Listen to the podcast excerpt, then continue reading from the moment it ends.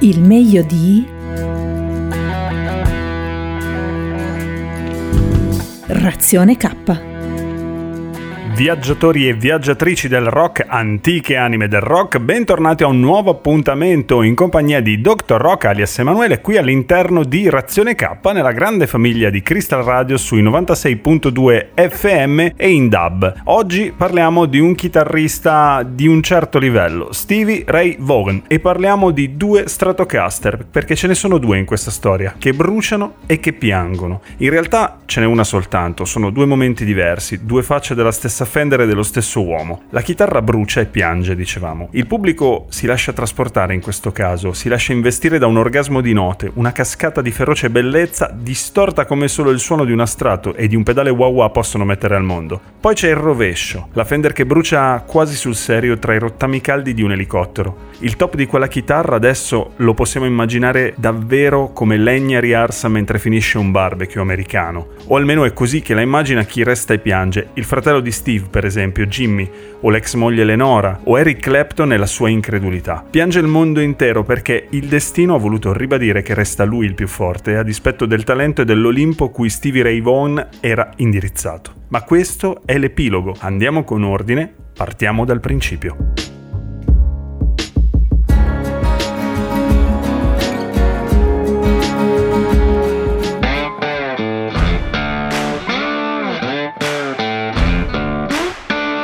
Siamo a Austin, Texas. Non è questo il principio, non è il luogo d'origine, che resta Dallas, perché è lì che Steven è nato il 3 ottobre del 54. Ma è a Austin che è legata la sua prima parte di esistenza, soprattutto perché è qui che a 7 anni prende tra le mani la prima chitarra della sua vita. La suona il fratello maggiore Jimmy, futuro chitarrista dei Fabulous Thunderbirds. Il piccolo Steven, già Stevie per i suoi sodali, diciamo così, vuole imitare Jimmy, naturale. Quello strano pezzo di legno con 6 corde è più grande di lui, ma capisce già che può contenere tutto il sapere, tutta la magia dell'universo conosciuto. E la quota di sconosciuto e irraggiungibile, Stevie non lo può sapere, toccherà proprio a lui. Perché uno che è autodidatta, non sa leggere uno spartito, ma compone e canta da Dio, per forza calpesterà il red carpet della grandezza. Il destino non è ancora geloso di lui, anzi lo agevola. Fa parte di quattro band dal 71 al 77, il giovane Stevie. Suona blues e rock and roll. Da quelle esperienze escono una demo e un paio di dischi. Uno ricercatissimo dai collezionisti e l'altro che resta inedito. Nonostante questo basso profilo, almeno si direbbe, Stevie è corteggiatissimo dalle radio, perché con la chitarra è un fenomeno e lo capisci appena le sue dita iniziano a parlare una lingua sconosciuta con quelle corde. Si sposa con la sua Lenora detta Lenny nel 1979 e fin qui la vita gli sorride, insomma.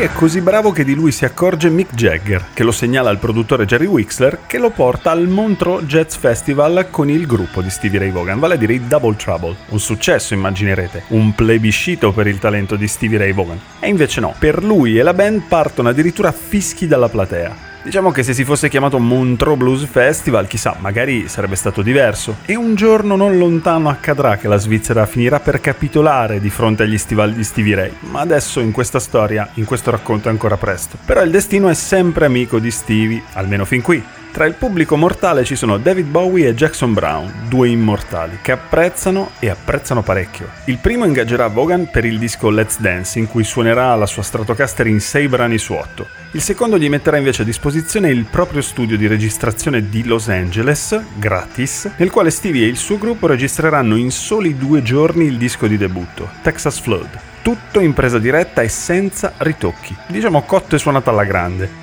Pride and Joy traina l'album e accresce la popolarità di Stevie Ray Vaughan. Entra nella top 20 USA e i concerti arrivano a cascata. Il secondo album, Couldn't Stand the Weather, conferma che la strada è ormai tracciata. La presenza della cover di Voodoo Child fa capire al mondo che accostare il bluesman arrivato dal Texas, Jimi Hendrix, non è un azzardo.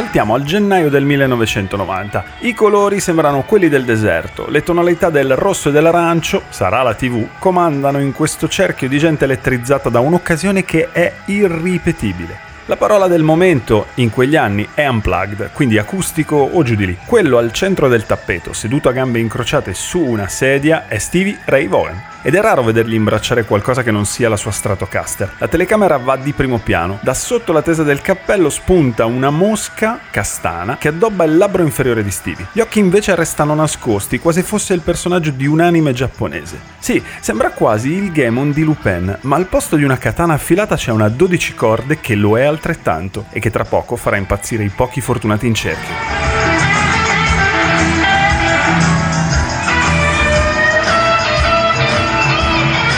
Dopo il 1985, l'album Soul to Soul e il ritorno a Montreux, questa volta da divinità, piovono un Grammy Award e un endorsement dopo l'altro. Ma quando piove il successo, si sa che l'asfalto si fa scivoloso e perdere stabilità è un attimo. Stevie scivola su alcol e droga, come tanti prima di lui e dopo di lui. Nell'86 collassa in Germania, arrivano quindi due mesi di stop forzato e il percorso di riabilitazione in una clinica della Georgia. La strada non è semplice anche per il divorzio del 1987 da Lenora. Le luci non sono ancora pronte per essere spente però. Il destino resta a fianco del talento infinito di Stevie. Una nuova compagna di vita e nuovi progetti allontanano il buio. Torna il sole nella vita del bluesman e quel sole arriva quattro volte anche qui in Italia. Pistoia, Lignano Sabbiadoro, d'Oro, Milano e Salerno non dimenticheranno mai il suo passaggio. Arriva anche un altro Grammy nell'89 per il disco In Step, album che guarda verso il rock melodico come può fare lo sguardo di un uomo più maturo e vissuto che sorride da lontano ai 40 anni. Stevie non può sapere che non taglierà mai quel traguardo.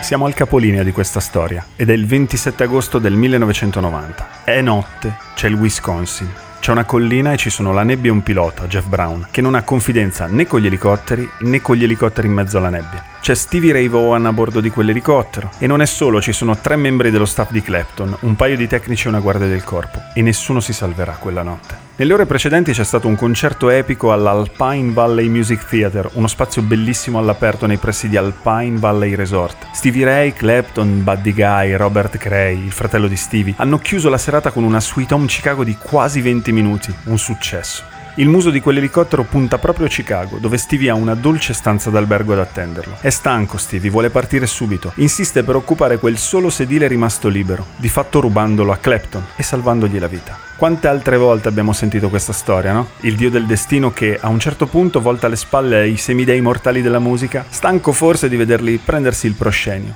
Richie Valens, Buddy Holly, Cliff Barton e ora Stevie Ray Vaughan. The Day That Music Died Again. Grazie per avermi ascoltato, io sono Dr. Rock e vi voglio bene. Il rock non è morto, lo sapete, fa dei giri immensi e poi ritorna.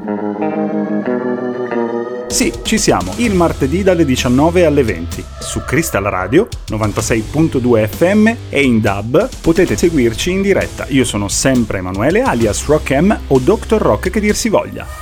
Razione K su Crystal Radio 96.2 FM per fare scorte d'emergenza di rock.